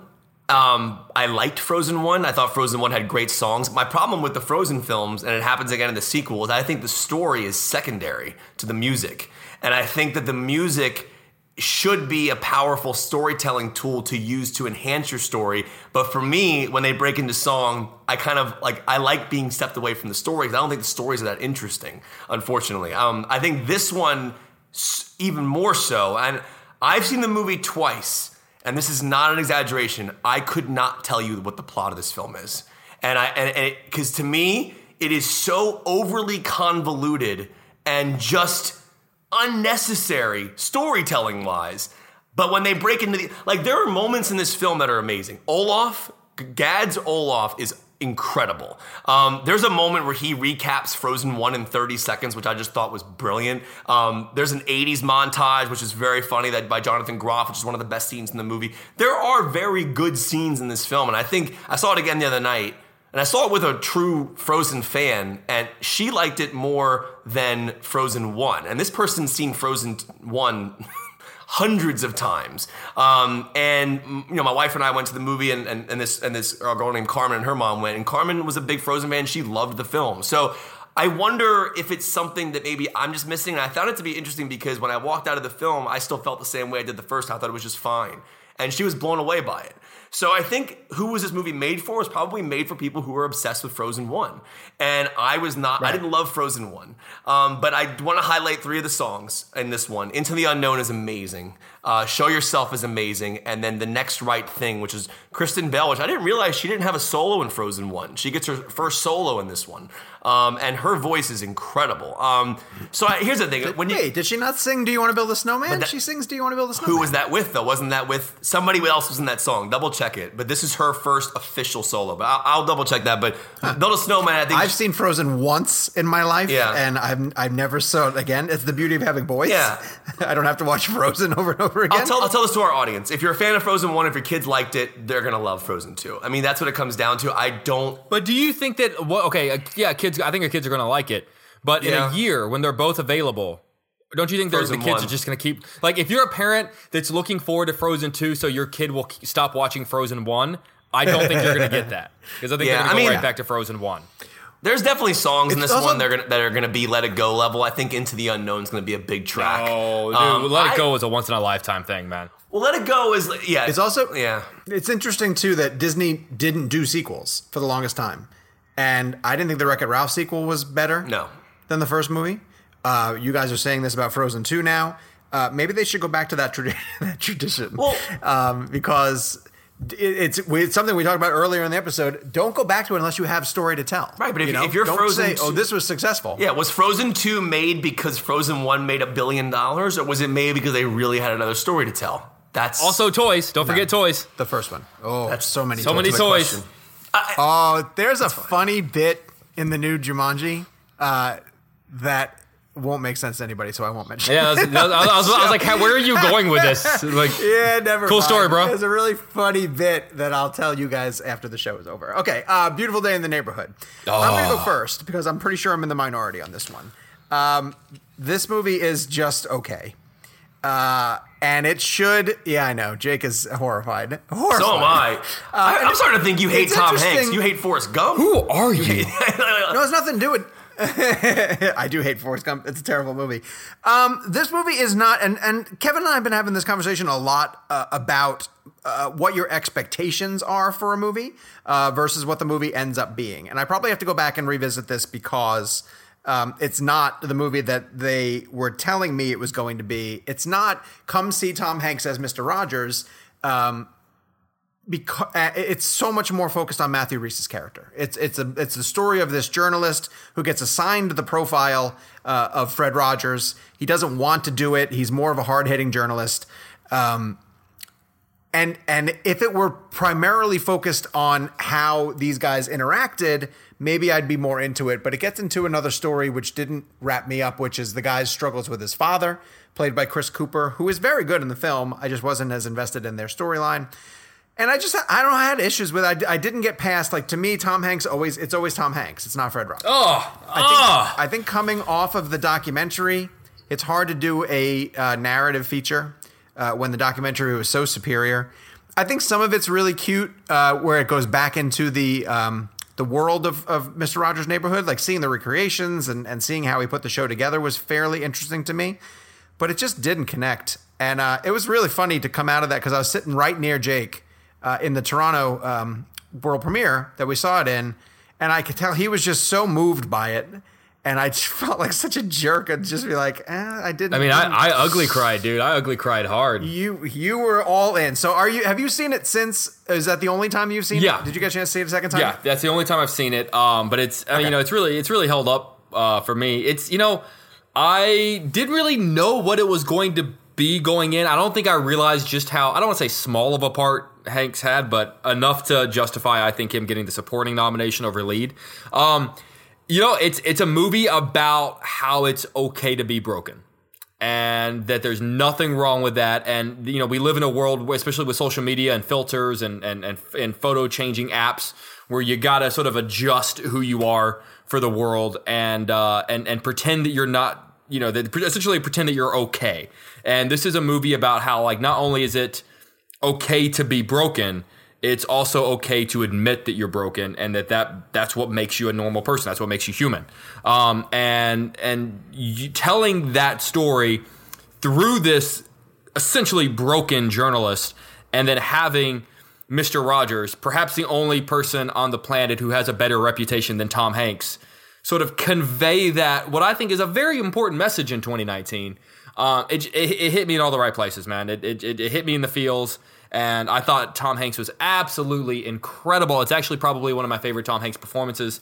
Um, it, this is this, yeah, this is a this is a uh, this is a top What? five movie of the year for me. Um, I thought Matthew Rhys was uh, phenomenal, and I, I you know he he carries the weight of the movie on his shoulders. And I was also I gotta, I, you know, I, I've sp- I've said this on the show a lot. I'm a sucker for a father son story, and I thought with with as good as Matthew Rhys and Chris Cooper were, um, the fact that I mean, it, it's it's like you had a movie that had like all of the boxes of like what can we do to affect Jake, and it's like talk about broken people, talk about father sons, talk you like use Tom Hanks to tell these things, like like you know it's it's, it's as if, it's like they had that list and then they're like okay make this movie. And uh, and, Yeah. and it worked. And and, The- and sure like Jake maybe- Hamilton yeah, bingo card. maybe maybe it, yeah and, and, they they nailed it man. They they got the bingo. So uh, yeah man it worked That's for me. Yeah, I, I- Kevin, yeah. just as much for you? I love the movie. Uh, it's funny because I actually I love the movie as much as much as Jake did, but I, for the for completely different reasons. Um, I like that the film is not. See, to me, Tom Hanks is. And this is not. This is meant to sound in a good way. I think his character is an afterthought in the film, um, and I think the movie is more about Matthew Rhys's storyline, Chris Cooper's storyline. It's basically an episode of a, of Mr. Rogers' Neighborhood in two hours. And if you and when you watch Mr. Rogers' Neighborhood, those episodes really aren't about him. They're about whatever topic he's discussing on the show that day, right? So to me, it was Heavy topics, Right. too. Heavy topics for kids. Right, but Tom Hanks, to me, his Mr. Rogers is is a character that is ma- supposed to make us feel comfortable and get us into a setting of watching an episode of the show, and then the real story takes over, which is Matthew Rhys and Chris Cooper's relationship, and that to me was what what struck me really, really hard about this film. I, I, I think that the emotional element. Matthew Rhys's performance is one of the best performances I've seen this year, and I know the acting race is way too heavy um, to have his name included. But him and Chris Cooper, there's just something special about watching those two perform together. And the beauty of what Tom Hanks does with Mr. Rogers is he's not in the film a ton, but even when he's not there, it's Mr. Rogers' presence that you feel throughout the film. You feel that good natured, um, real element of who Mr. Rogers was, but also the broken nature that Jake talks about. We we peek into a little bit about the broken elements of Mr. Rogers' life and and his and his life with his children. And to me, that's what made the film so special is they didn't go into a ton of exposition. It was we learned about Mr. Rogers' faults and and imperfections through the imperfections of Matthew Rhys's character. And I always find that to be a more interesting way to tell a story is if we're learning about a character while talking to another character. We're not explicitly coming out and going, I'm broken too, here's what's going on. It comes up in very natural conversation. So I, I found the film to be an absolute delightful film, but also a very emotional film. Um, people going into it, it's not a Mr. Rogers movie. If you're expecting a Mr. Rogers movie, you're not going to be getting that. It is, if you just imagine a two hour version of his show, the movie opens like the show opens, and it's very well done and very well executed. Um, so I, I loved it. I was very, very happy with it. But to me, what st- stuck stuck with me was was Matthew Rhys and Chris Cooper. They blew my mind. Mm, I didn't. I didn't love. I didn't love the frame story of putting it in an episode. I sometimes. I thought it was weird. Loved it. I think you're weird. Yeah, sometimes I thought it was weird. Like when they go to New York and it shows like a tiny little plane flying liked into it, a, man. like I a like that. fake New was York. cool. I don't know. It's kind of. But you like in Endgame? Oh, Endgame's amazing. What? what? How is that connected? I don't know. I was just trying to like I was just trying to like like needle you a little bit. It's just not even funny. All right, so those two guys highly recommend "Beautiful Day in the Neighborhood." So good. I would tell you to go watch the documentary. Kevin, uh, does Um, it have a shot at your top ten?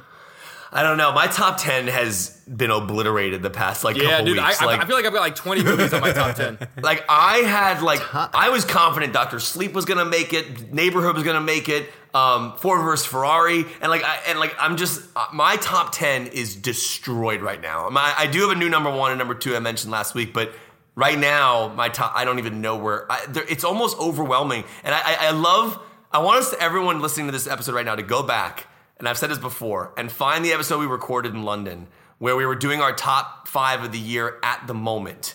And listen to the the way we have that conversation prior to all these films we've seen since then. It was it was harder. It was harder then than it is now, but now it's getting to Yeah. a point where it's actually as, as hard as it was then to pick my top 10, but because there's too many. And we still have big, like I'm seeing. Uh, I know you guys have seen it already. I'm seeing Uncut Gems tonight. Uh, we, I'm seeing 1917 and Bombshell on Monday. Um, I just, I just got my bombshell invite. oh, I just got my screener for the two is popes. amazing. Like we've we you know we've still got Star Wars. Like if if if I had to make my top ten list right now, it would be difficult. And we still have what five or six potential contenders left to see. Not just like movies. Oh, I need to see before the end of the year. Potential contenders to get on. Like like 1917 for me is a contender. Like a Roger Yeah. Deakins shot Sam Mendes war movie, absolutely that's a contender for me. Skywalker I, I might- hope Star Wars is a contender for me. What if Skywalker blows us all away? I mean, like, I, and you'll hear this in the Rian Johnson interview next week. But JJ came out recently in a great interview where he said that essentially he admired the risks that Rian took on eight, which allowed him to be more risky on nine, because he kind of essentially admits in so many words that seven was a safe way to remake four or reboot, you know, uh, episode four. And it was to me, I'm now that much more curious because I still cannot comprehend the idea that before seven, there was no plan from what we know of laid out of where seven was going to go, eight was going to go, and nine was going to go. And Rian in the podcast says he has absolutely no clue where nine's going. And I find that to be mind blowing. That eight, I don't believe him. eight is such a. don't? Uh, eight is so. It changes everything that happened in seven. How is nine? He has to know where some of gonna it's work. going. How is nine? So I mean, Nah. but but based on that, I know we're wrapping up. We'll go on to our our, our uh, blend game, but I do want to say that based on that quote from JJ, I am now way more excited about nine. And like now, I'm wondering. Yeah. I want to revisit eight. I've only seen uh, eight once because I was so disappointed by a lot of it. Uh, I know, I know. Gabe's saying I know, but I mean, I only saw it once because it, it was not. It was not. A, it was a disappointment for me. But I don't like it either, dude. I will say this, and then we'll move on. Uh, I have no problem admitting when I'm wrong. And that happened to me recently with my number one of the year. I loved the film, but it's, but I went in to that movie wanting the movie that I wanted that filmmaker to make. And when I saw it the Is third it Hollywood? I'll say it, it's Hollywood now. But when I saw Hot damn! when I saw Hollywood third and fourth time, that's when I finally let my my mind go and said, "What is the movie Quentin wanted to make?" So the question now is, if I go back to Jedi, which I will prior to nine, I'm gonna sit back and go, put all my expectations aside. What is the movie Rian's making? Not the movie Kevin wanted Ryan to make. You know what I mean? So I'm wondering how different Jedi is gonna play for me. So I'm gonna I'm gonna watch it again. Good. Let's. Uh, we should live tweet it. You know what? That'd be a I'll- of fun. honestly, Should, all- I- should we, should we all do it together? We should all do it together. Yeah, That'd be fun. Why not? Right? Because because Gabe and Sean. That's kind of a fun idea. Gabe and Sean love Jedi. Jake and I do not. Gabe is saying wrap it up, but he's also He's like, giving us "A thumbs up," yeah. so he likes the idea, But he's like, but move stop on. talking Yeah. about it. All right, this week's blend game, a fun one, um, and I think is going to create a lot of debate because um, what is a musical? What defines what a musical is? Uh, I saw a lot of choices from people uh, on social media who played along using the hashtag musical blend. And I'm going to yell at most of those people and tell them things you chose are not really a musical. There's a difference Um, between a movie with music or about music and a movie that's a musical. Sing Street is not a musical.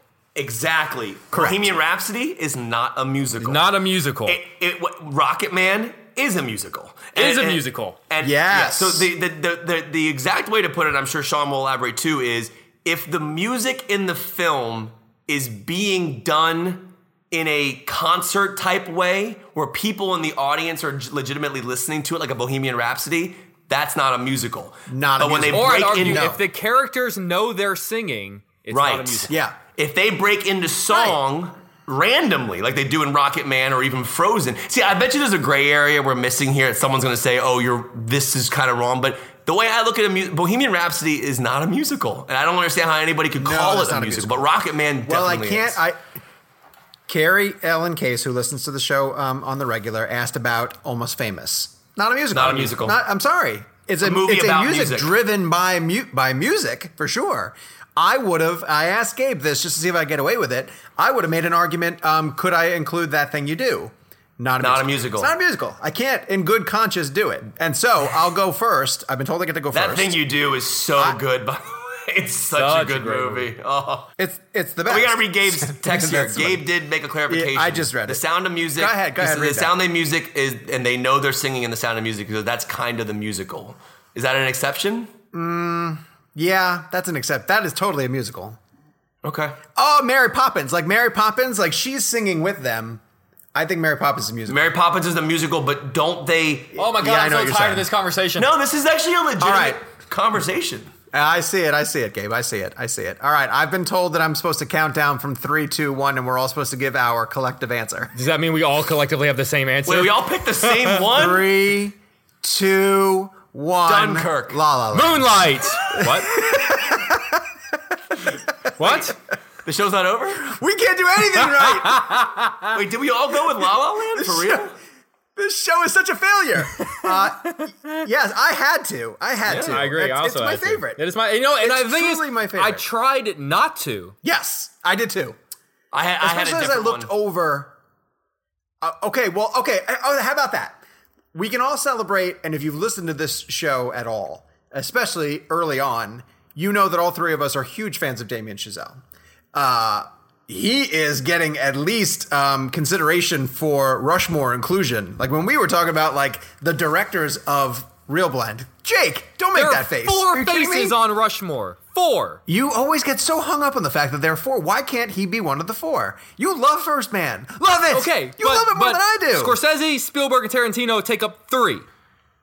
do they? Yes, they do. And Nolan. I'm Yeah, sorry. Which one of those are you going to tell they don't belong on Mount Rushmore? I agree with Jake. And I, here's the thing First Man and La La Land were phenomenal films. I, I, Uh, it's funny because I would even We're argue that talking Rian. I would argue baby. that Rian Johnson is as good of a filmmaker as Damien Chazelle because Rian had Looper Stop and it. Brick. Stop My it. point being, though, is that there is no way Yeah. in any way, shape, or form you would put him on your top four if you actually made a a Mount Rushmore physically of your favorite Fine, directors. fine, fine, fine. There's no We're not way. doing Rushmore Oh, Blend oh right so now. so Kevin We're explains it and it makes logical sense. Jake does it and he's an asshole. No one said that. Now we have the E. Jake, children are listening. No, we had the E because of Rian Johnson, so it's okay. So joke's on you. That's next week. Oh, with no. Jamie Lee Curtis. Does she curse? Jamie Lee Curtis Does she curses. swear? I think Kevin, so. Does she swear? I think she cursed in the interview. All right. Yeah. Well, Jamie Lee Curtis for the Damn win. you, Jamie Lee Curtis. Damn you. Jamie E. Curtis. That's good. yes, that was actually good. All right. Um, I think we've all sort of gushed about. It's hard not to talk about La La Land. I mean, it's it's contemporary, but it feels old. The music is incredible. It caught me up in, immediately from the opening number, which is staged incredibly. I, people like sleep on how amazing the choreography is in that movie. Yeah. Just just And- the opening scene alone. is unbelievable. And now it became it's come down to like, oh yeah, that's right. He shut down an off ramp, you know, to stage a musical number in Los Angeles traffic. He shut down an off ramp to stage a musical number. I mean, it's a, it's mind blowing how. And of course, the leads are perfect. You know, I think the two of them together are, are so great. And um, the, I, to me, there's not a bad scene in that movie. Jake, I'm like you in that I didn't want to pick it. Um, it feels like too easy of a pick. Uh, so I had a second choice. Did either of you guys have a second choice? I just went and picked one. I, just I went do. and picked a second choice. Mine was Grease. I Oh, love okay. Grease. It's a great one. I loved. The, I like the fact that Grease it has a rock element to it. Like you hear musical and it's like song and dance orchestra, you know, Sound of Music type thing, or um, Singing in the Rain. And Grease was one of the. I mean, I was pretty young when I saw it too, and I was like, oh, like musicals can be really cool. Like they can have they can have a rock element to it. The people in it can look kind of cool for the time. Had a, that sort of 50s, 60s element to it. Uh, I would have picked Grease if I didn't pick La La Land. That would have been my second choice. Um, I think I would have gone with Moulin Rouge. Oh, that's a great one. Um, it- I mean, it, it, it makes you listen to songs that you know differently. It's it's both something I've never seen before, but also like you're like, oh, I kind of know this music a little bit. It it, it, it it's it's playing from two different sides of the field, but it works together very well. And uh, and that is a movie. That is a director's movie. That is Baz Luhrmann's vision. Um, and uh, and and the, the leads are, are incredible. And uh, if you you know, it's a movie that you know, that, like a, a good musical kind of feels like a little bit like a like a cinematic warm blanket where you could kind of just pull it up at any moment and you're and you're good to go and just kind of kick back and, and relax and chill for two hours. And if you know, if I didn't have things to do tonight, I could turn it on right now and watch it. Yeah, I mean, Kevin, that's Lauren's favorite movie. Isn't that Lauren's it's favorite? one movie of her time? favorite movies ever, and she's seen the Broadway show. Um, one thing about La La Land before I give you my second choice, um, Jake made a comment earlier about like how Beautiful Day in the Neighborhood kind of checked off a lot of boxes for him of things he likes. Um, La La Land was that for me because it was one, it was shot on 35 millimeter film. Two, it had one of the most incredible tracking shots in the beginning, the one that Sean's referring to. Um, three, it's a movie about movies. There's there, there's a love of filmmaking in that film. That movie hit everything for me, and the songs were so brilliant.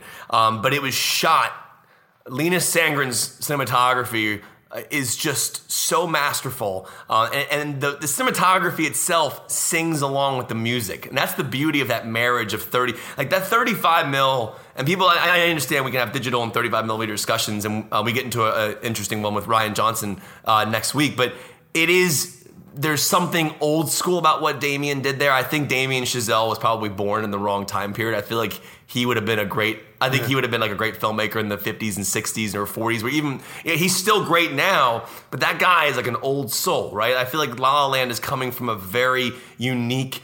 Passionate place about how old movies were made, um, which I could say the same thing about Ford versus Ferrari. I mean, these movies are hand built.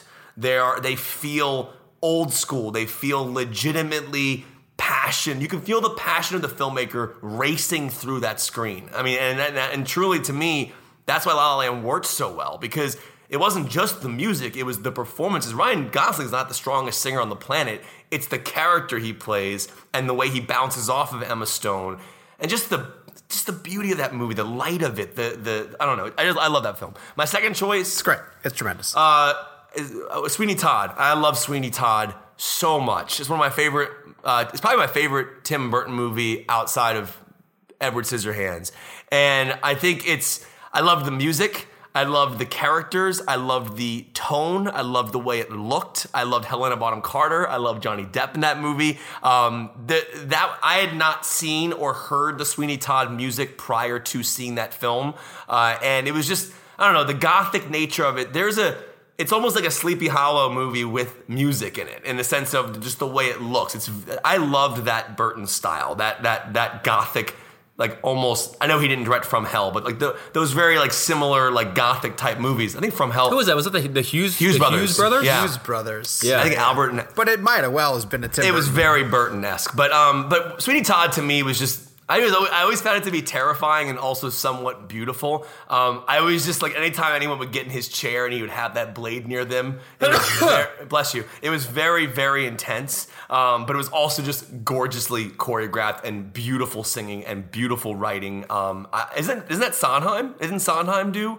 Is that Yeah. Am I wrong on Yeah. that? Okay. See, I, I it's such an interesting. I, I really do like that movie, but I think I like it more of a, as a movie than a musical Interesting. because the the operatic tone of the music, like I, I the, the music does nothing for me. Like whenever they come, whenever it's time for the, them to start singing, I almost want to get through the song. So uh, see, like that song does I'll nothing for me. So I kind of want to like get through all of their. You're only making it worse. I, I just so I don't know, Sean. How do you feel about Sweeney Todd? I love Sweeney Todd, man. Um, I think that Johnny Depp is not a good singer. Neither was And Ryan his voice Gosling. just sound kind of flat and thin. No, I know. Um, I like the Sweeney Todd music. I didn't. I and I and I like the the aesthetic of Burton, but it didn't. Uh, it didn't get to and me. I am aware a how bit. out of tune I, I, I'm glad Kevin likes it. No, you sound fantastic, BDK. We're gonna sing this at the at the 100. Can show. we? We're gonna take Can- out an acoustic can guitar. Jake do a solo? We're I gonna I do think I the have Sweeney somewhere I have to be. the Sweeney Todd soundtrack from start to finish. All right, audience picks. Arthur Mingo also chooses Sweeney Todd, the demon Really? barber of Fleet Street. Yes. Thank you, Swear. Arthur. John John Ratzenberger uh, says uh, if the Blues Brothers count as counts as a musical, it's his pick. Well, John, it doesn't. Yeah, it doesn't. Uh, Yeah. but- right? Am I wrong? Blues No, it Brothers does not, not. a musical. It It's is not a not. musical. No. All right. You Kimberly lose. Sue, Zach Peters, and others chose La La Land, and Kelly Ray chose Moana. Now Moana counts. The Yeah. Disney musicals Disney, count, yeah. right? Like the- Does yeah. would um wait? I have a question. Would um yes. Willy Wonka and the Chocolate Factory count? I don't think so. Why? It's not. It's not. Wait, what songs are in there? There's not a lot of songs. Uh, uh, oh yeah, no, I, Imagination that, no. I take it back. The There are Oompa Loompa song, Yeah, the Imagination song, the song that the Oompa Loompa sing. They're, it's endless.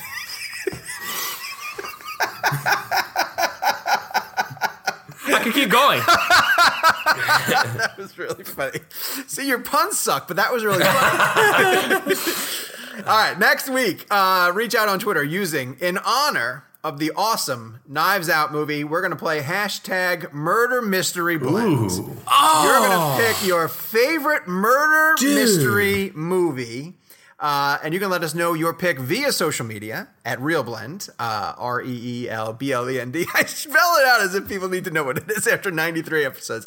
Or you can email us. Um, and we have several people who uh, who do actually now use the email to let us know. And they're usually they're Ooh, coming from Ooh, all I have a globe. pitch. We Oh, should play, yes. we, we should do like a like a murder mystery dinner where like Gabe ends up dead and they have to figure out which one of us killed him. That's just mean. but like I feel like it could be fun because like I feel like our audience could like have different um reasons that the three of us Wouldn't want to kill Gabe. It's like rope. If Gabe actually existed, right? If Gabe actually existed. Hey, Sean. Uh, let's see. Sean, I was just Yes. curious if you saw the article recently about Rian Johnson's favorite book from the year 1950. That is a that is a deep dive. I'm I'm old, Kevin, but I wasn't around in 1950. Gabe's losing it. Does Gabe know it? Does he know what it is? Oh wait, wait, wait. It's it's it's got to be to kill the mockingbird. Is it something to kill the mockingbird? Uh, I don't know. What is it? Rian Kevin? Johnson's favorite book from the year 1950 is Chronicles of Narnia: The Rian, the Witch, and the Wardrobe.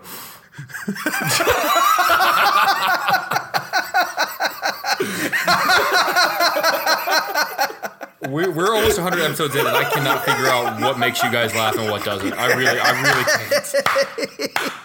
All right, we're saving the user reviews for the ends of the show now. And Corey Holland uh, wrote us a wonderful review that we want to read here. Uh, Corey writes, I listen to a lot of podcasts, most of which specialize in long form conversations with actors and filmmakers. Happy, Sad, Confused, WTF, Armchair Expert, Idiot, Inside of You, Life is Short, Unqualified, and many, many more. I discovered ReelBlend very late one night after watching Once Upon a Time in Hollywood and searching for a Tarantino conversation for the ride home. Very quickly, episode after episode, I found myself loving this podcast. The difference between ReelBlend and the other shows mentioned above, those shows are guest dependent on my listen. With ReelBlend, however, I listen to every single episode, regardless of the guest, the moment it's uploaded and available to consume. The hosts, that is very cool. I love that. The hosts are obviously lovers of film, each one having slightly different tastes and preferences. Each episode feels like a friendly chat, debate, about great films with friends who love the medium as much as I do. And with the guests, they always cut to the chase and ask the behind the scenes questions that we all want to know and do so because they are, they are unabashed fans themselves. They even do this they even do this hilarious bit every episode where they constantly give shit to an imaginary fourth host they call Gabe. Bla- blaming him for topic delays, time constraints, and production specs. I find myself laughing out loud at times. The entire show is quite engaging, super entertaining, and an absolute must listen for every real film lover. Spelled R E E L. See what I did there? Uh, and for the love of all things Tarantino, can we find a compromise, guys? Kill Bill is two films, one story, something Tarantino himself would concede to, not to be confused with sequels that are a continuation of the characters and world, yet different stories for each installment. I'm certain one of you would have thrown that wrench. LOL. Hashtag Gerald, Gerald's Game Boy. Hashtag Dunkirk. Hashtag not Nolan's best. Hashtag this is not Kevin's mom. Boy, that's a lot. That's a that is a review. That is Well done.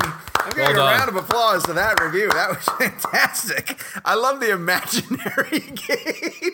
Could you imagine really if we did 93 Imagine episodes? if that was a and that was true. Yeah. That was true. Like, like we, we, we really created a fake producer.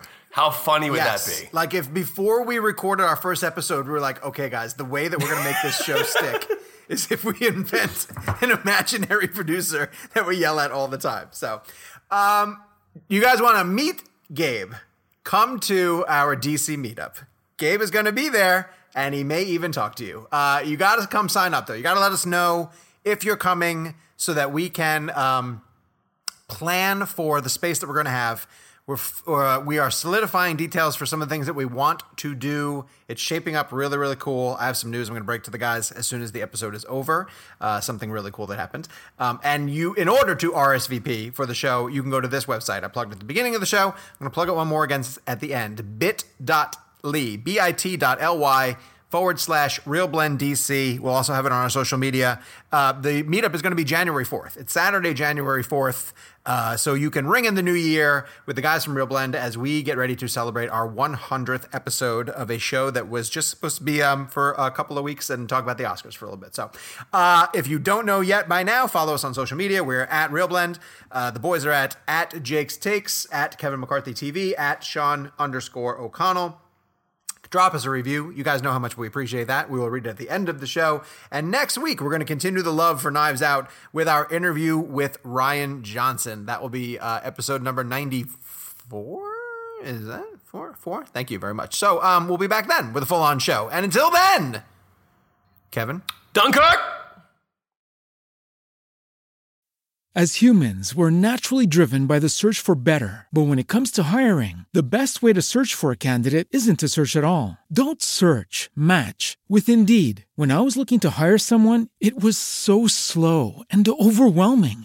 I wish I had used Indeed. If you need to hire, you need Indeed. Indeed is your matching and hiring platform with over 350 million global monthly visitors, according to Indeed data, and a matching engine that helps you find quality candidates fast. Ditch the busy work. Use Indeed for scheduling, screening, and messaging so you can connect with candidates faster. And Indeed doesn't just help you hire faster. 93% of employers agree Indeed delivers the highest quality matches compared to other job sites, according to a recent Indeed survey. And listeners of this show will get a $75 sponsored job credit to get your jobs more visibility at Indeed.com slash podcast. That's Indeed.com slash podcast. Terms and conditions apply. This is the story of the one. As a maintenance engineer, he hears things differently. To the untrained ear, everything on his shop floor might sound fine, but he can hear gears grinding or a belt slipping. So he steps in to fix the problem at hand before it gets out of hand. And he knows Grainger's got the right product he needs to get the job done, which is music to his ears. Call, click Granger.com, or just stop by. Granger, for the ones who get it done.